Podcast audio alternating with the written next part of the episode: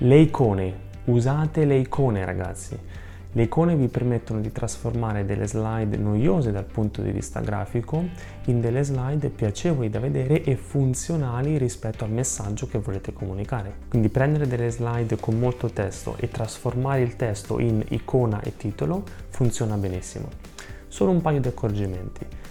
Il primo è che bisogna scegliere delle icone semplici, perché il motivo principale per cui si utilizzano le icone è per semplificare le slide e quindi aiutare il pubblico a capire più rapidamente i tuoi contenuti. Quindi sarebbe contraddittorio scegliere delle icone complicate. L'altro aspetto che dobbiamo considerare è il riconoscimento. Un'icona serve a comunicare delle informazioni semplici in modo visuale, quindi per raggiungere quell'obiettivo l'icona deve essere riconoscibile, cioè vedo quell'icona e immediatamente la collego ad un certo concetto, al concetto giusto. Quindi resistete alla tentazione di scegliere delle icone solo perché sono belle cool, non devono essere cool, devono essere funzionali.